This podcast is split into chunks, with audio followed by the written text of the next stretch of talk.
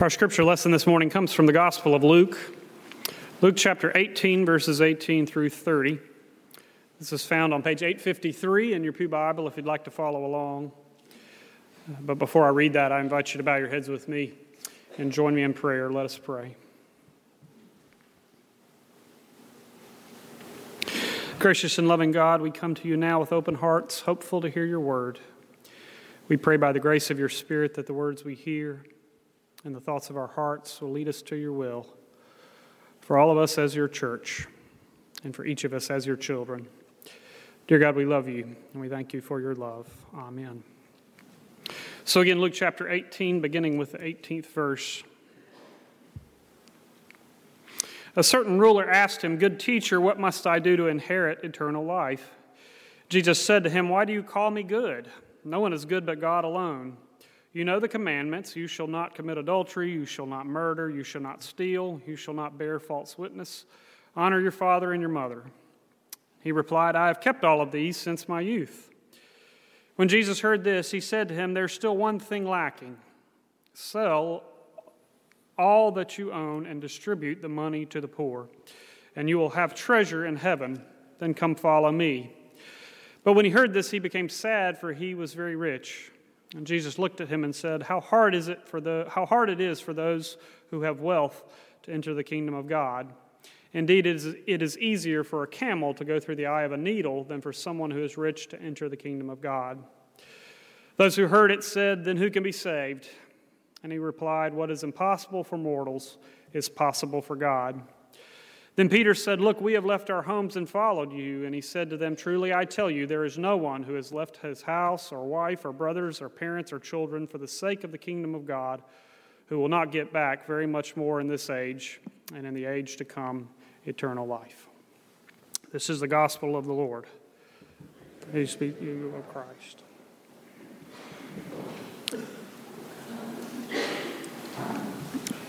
So the year was nineteen eighty-two. Elders were gathering together at a church, a small church in South Carolina, to for their, their monthly session meeting.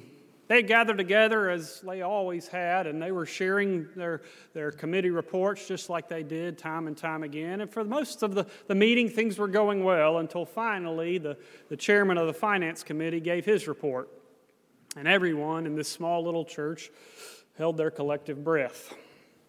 He started to talk about the finances and what they could do and how much they could spend. And he said, "The good news is, is that we have just enough to, to pay our bills once again this month. Bad news is there's that pledge, that outstanding pledge that we have to the, the local food bank. We'll have to put that off again one more month. But if we put that off, we should be able to pay all of our bills." And with that, a huge sigh of relief came across the people in the session. Just before they closed the session meeting, one elder raised his hand and he said, "Are you meaning to tell me that we have pledged money to our local food bank and have not kept that pledge for two months?"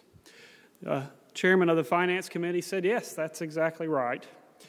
And so the elder, with tears in his eyes, said, "I will pay that pledge tomorrow. I would rather you owe me than them. We cannot believe in a God who keeps promises if we are not willing to keep promises ourselves." I've thought about that uh, situation a lot over the past few years, not only because that happened in my home church and it was my Uncle Vern who made that statement, but because there are times in our lives where we have to make tough decisions. We have to decide which side we will be on, where we have to make tough choices, whether it be about how we're going to spend our money or how we're going to spend our time. We have to make tough choices as a church. And I, I think about that statement that he made, that we have to stand on the promises of God. Over the next few weeks, we're going to be talking about the promises that God has made for us as we lead up to the season of Lent. We're going to be talking about some of those promises that God has made. You could probably name some of those promises, promises that our lives depend on, the promise of grace, the promise of eternal life, the promise of God's steadfast faithfulness and steadfast love. But today we're going to start with a promise that I think most of the time we would like to skip over. It's probably better characterized as a warning rather than as a promise. It's the promise that Jesus tells us time and time again throughout Scripture, but we probably don't talk about far enough from the pulpit. and that is that being a disciple will be difficult. Being a disciple will cost us. It will cost us things that we don't know that we can afford to give. Jesus gives us that promise, that warning, time and time again throughout Scripture.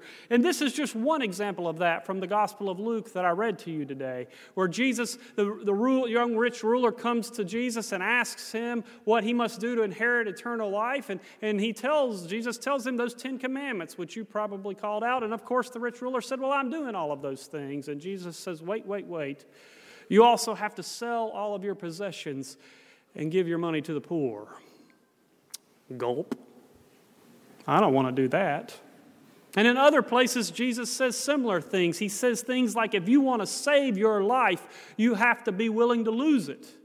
And if you're willing to lose your life, you will save it. He tells people that if you want to follow him, you have to deny yourself, pick up a cross like Jesus did, and follow him. He says time and time again that being a disciple, following Jesus Christ, is going to be hard. It's going to be difficult. It's going to cost us more than we think we can afford. Gulp again. And yet, just like these disciples in our passage this morning, my response is the same to those that calling to live as a disciple. That is impossible. There's no way we can do that. There's no way I can sell everything I have. There's no way I can please God and do all the things that God asks me to do. There's no way I can give my very life, which is what Jesus asks them to do. That's impossible. And yet, if we look at disciples throughout history, we see that somehow, some way, there are disciples all around us who have made that difficult choice to follow Jesus Christ, even when it means giving up their family, giving up their friends, giving up their possessions, and following a narrow and difficult path. Some of you might know the story of Clarence and Florence Jordan from just up the road in South Georgia. Clarence grew up in a little town just outside of Americus, Georgia. He was grew up in a small uh, evangelical church there, but every single day as a child, he got really fed up when he would go to church and he would see all these wonderful people singing and, and, and praising God, and then he would go out into the world and he would see those same people oppressing and pe- beating down African Americans around him, holding over Jim Crow laws over their heads and putting them down because they didn't belong. And so as he grew up, he and his wife Florence decided to make a change. They decided to do something radical, and they created a little tiny community that they called Koinonia, there just outside of Americus, Georgia, where African Americans and white people could live together in harmony, where people who had a lot of money and people who had no money at all could, could live there together, and, and they could live in peace and harmony and share their goods together, because he believed that that's what Jesus called him to do. Finally, that little church where he grew up decided that they had had enough of Florence and Clarence and the lives that they had chosen to live, flouting the law and, and living together in, in, in interracial harmony. And so they called a church meeting like churches tend to do, and they decided they were going to, to, to determine whether they should disfellowship with Clarence and Florence Jordan.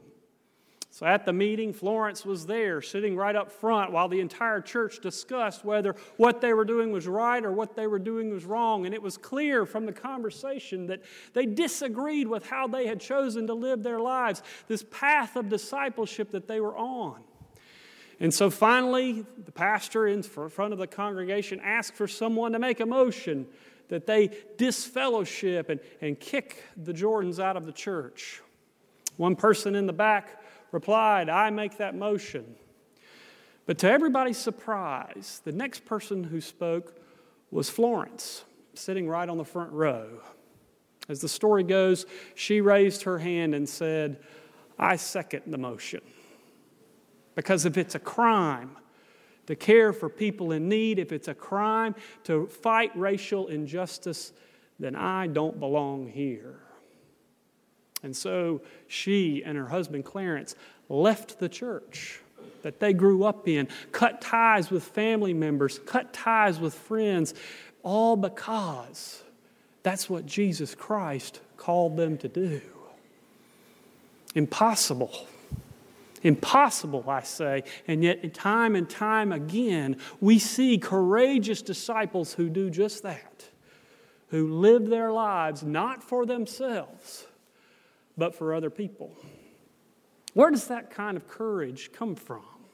Where do people get that kind of courage where they can do what Jesus calls them to do, what Jesus promises will occur with discipleship, that we will, we will face difficulty, that we will face hardship if we truly want to follow the path of Christ? Well, I know that that courage starts with what it starts with.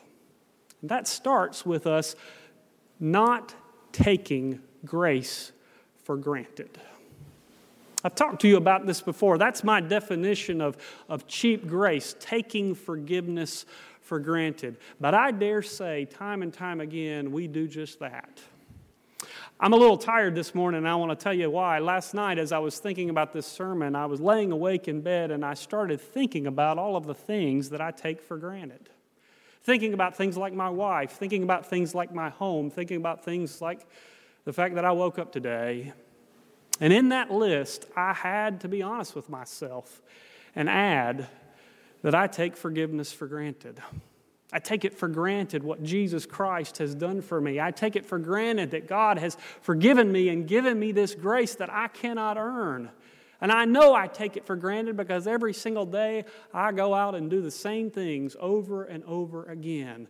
My life hasn't changed one bit in spite of the fact that grace abounds.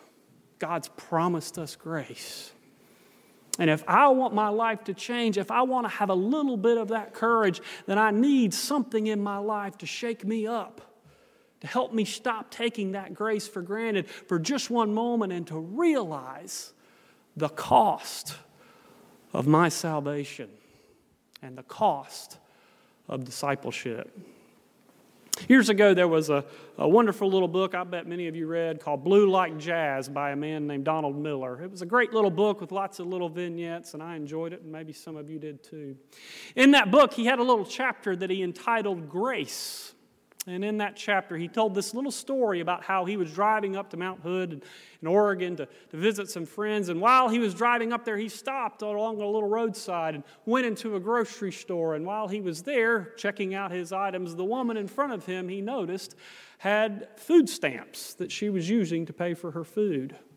Well, he stopped and thought for a minute. He had never seen food stamps. He had lived a pretty sheltered life himself. But he started staring at them for a minute and started to feel a little weird inside. Maybe he should do something for this woman. Maybe he should, should pay for her food for her. And then he noticed that she was kind of noticing him, staring at her. And so he felt very awkward. And instead of doing anything, he just sort of stared at the ceiling, feeling bad, feeling pity, not knowing what to do. When he got outside, he realized for a few moments what was really bothering him. He realized how uncomfortable he was with charity. The gift of charity, not for other people to have. He was fine for this woman to receive food stamps and pay for her food. It was just he was uncomfortable with it for himself. And that, in a nutshell, is why he had so much trouble with grace. Because that's exactly what grace is. Grace comes to us as charity cases. People who cannot earn our living, who cannot earn our salvation, comes to us as charity cases and wraps us up in God's arms and gives us that promise of love. That's why we have such a hard time with grace, I think, because we don't want to be charity cases, and yet we have to remember that if it were not for God's love, if it were not for the promises that we stand on, we would have nothing. It's when we have that little shakeup in our lives and we stop taking God for granted that maybe, just maybe, we'll start to have the courage to do the things that Jesus Christ calls us to do, to take those leaps of faith, to leap out and to give of ourselves, all of ourselves, not for our own glory, but for God's glory, not for our own need, but for the needs of our neighbors. It's impossible, I know. And yet, Jesus Christ reminds us, what's impossible for you and me is not impossible for God. Years ago, I shared with you a little story about a man named uh, Jim Elliott. He was a very famous, famous missionary who went down to Ecuador to, to try to take the gospel of Jesus Christ to the Waorani people in Ecuador. He had grown up and learned about Jesus Christ and knew he wanted to share the gospel with people around the world. And so in the nineteen fifties, he went down there to share the gospel. And of course, he went to this tribe of people who were known to be dangerous, known to be difficult, known to not like outsiders, but instead of holding back and being safe, he decided to go ahead and go. And predictably, maybe he and the three friends that he was with were all killed by this tribe of Waorani. A few months later, he inspired, because of his story and his courage, inspired missionaries all over the world to go out to places of scary places, difficult places, to give their lives, to give their all, to serve Jesus Christ. And the one person that he inspired the most was his own wife. His own wife, who heard this story and knew what had happened to his, her husband, decided to go back to the very tribe where he had gone and share the gospel with those same people who had killed her husband. She went down in spite of people warning her, in spite of people trying to talk her out of it, in spite of people telling her this was a bad idea. She went down, but this time they welcomed her. And when she came back home, they asked her, how did you do it? What did you do differently? How in the world were you able to survive when your husband was not? She simply said, what's impossible for human beings is not impossible for God. God promises us that discipleship will cost us something. I dare say if it's not costing you anything, then you may be taking grace for granted. But if you just need a little shakeup, remember that we stand on the promises of God's grace every single day. There is nothing that God has given us that we have earned. And maybe, just maybe, if you and I will have the courage to follow in the path of Christ, then God can do impossible things through you and me too. To the glory of God. Amen.